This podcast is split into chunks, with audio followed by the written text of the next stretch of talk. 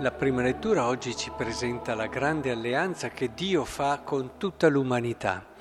Dopo il diluvio, il diluvio di Noè, e, ehm, ed è molto bello vedere come c'è questo dominio che viene dato all'uomo, e anche se si vede questo sempre contrasto, no? Molto bello che si fa nella crescita che nasce sempre dalla dialettica tra una cosa e l'altra e soprattutto il rispetto dell'uomo, perché l'uomo è immagine di Dio. È come se il Signore ponesse dei fondamenti, eh, questa alleanza, questa umanità potrà vivere se ci sarà fondamento il rispetto dell'uomo del sangue vostro sia della vostra vita io domanderò conto, ne domanderò conto a ogni essere vivente, domanderò conto della vita dell'uomo all'uomo, a ognuno di suo fratello. Chi sparge il sangue dell'uomo, dall'uomo il suo sangue sarà sparso, perché è a immagine di Dio.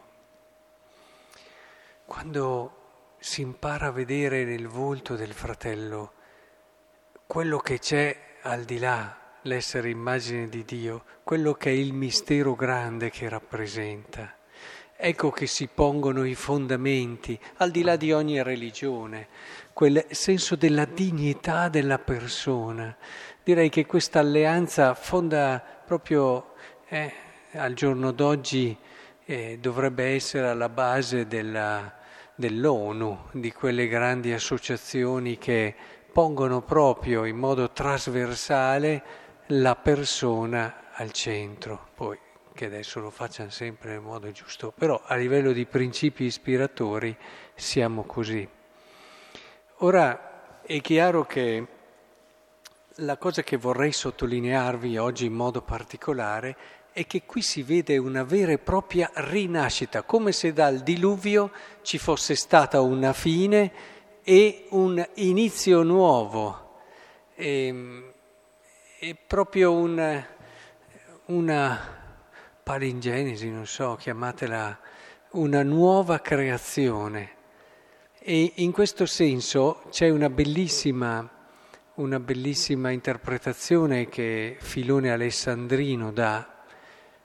Vede Noè come il telos, la fine, è come l'arché, il nuovo inizio, come se in lui ci fosse una fine di ciò che era e ripartisse qualcosa di nuovo. E allora come fare a non collegare questa lettura con il Vangelo che abbiamo ascoltato? Proprio perché vi rendete conto anche voi che qui Gesù, parlando con i suoi discepoli, eh, sta e introducendoli in una rivoluzione ancora più grande che è la rivoluzione della salvezza.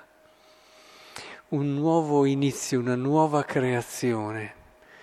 E sull'ordine più naturale abbiamo visto l'alleanza con Noè, sull'ordine della salvezza la troviamo in Cristo, la nuova alleanza di Cristo dove si capisce che ci sono criteri diversi, parametri diversi, da una parte eh, i discepoli che ragionano un po' come gli uomini, in particolare Pietro, che gli dice, oh Signore, lo prese in disparte, si mise a rimproverarlo perché aveva detto che il figlio dell'uomo doveva soffrire molto, essere rifiutato dagli anziani, dai capi, dai sacerdoti, dagli scribi, venire ucciso, dopo tre giorni risorge. Cioè, non era così, c'è una logica diversa. Non è questa la logica dei potenti, dei re, dei salvatori secondo il mondo è una logica differente nella quale facciamo sempre, siamo ancora qui in cammino per cercare di entrarci, perché ha capovolto, ha capovolto. Ecco, coi santi un po', se entriamo nella sapienza dei santi, un po' cominciamo a capirlo, perché vediamo che loro amavano l'ultimo posto, vedevano nelle umiliazioni dei doni del Signore, avevano nella loro prospettiva il desiderio di non apparire per niente, anzi eh, in tutto sapevano che era la grazia e l'opera di Dio che agiva e quindi il loro lavoro era proprio quello di rendersi il più possibile trasparenti alla grazia di Dio e alla sua azione.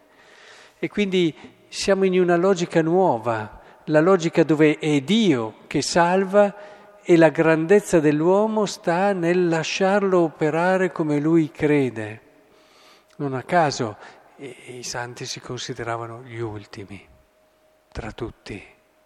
Non a caso Gesù ci ha cercato di aiutare raccontandoci quella bellissima parabola del fariseo e del pubblicano. Chi è che è andato a casa giustificato? Non certo il fariseo.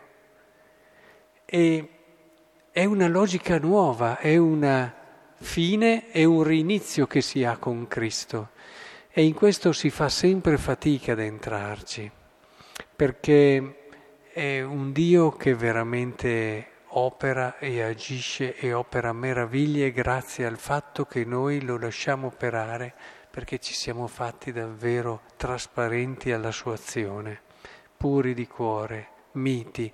Potremmo riprendere le famose beatitudini e troveremmo un percorso che ci racconta il cuore dei santi, ci racconta il cuore di quella rivoluzione che è la nuova salvezza. Non a caso le beatitudini sono state denominate il testo più rivoluzionario di tutta la storia. Ecco allora, Gesù ha davvero iniziato una nuova creazione. Lui veramente è il fine e il nuovo inizio. E in questo è bello vedere però la continuità che c'è e cogliere l'unità di tutto il disegno di salvezza. Un'intenzione, quella di Dio, di cercare il nostro bene sempre Ecco, sentiamoci davvero parte di questa sua volontà di salvezza. Non sentiamoci mai persi o... ma anche quando facciamo fatica a capire, ritroviamo quel senso di fiducia, di abbandono che ci riporta lì, nel suo desiderio di bene per tutti gli uomini.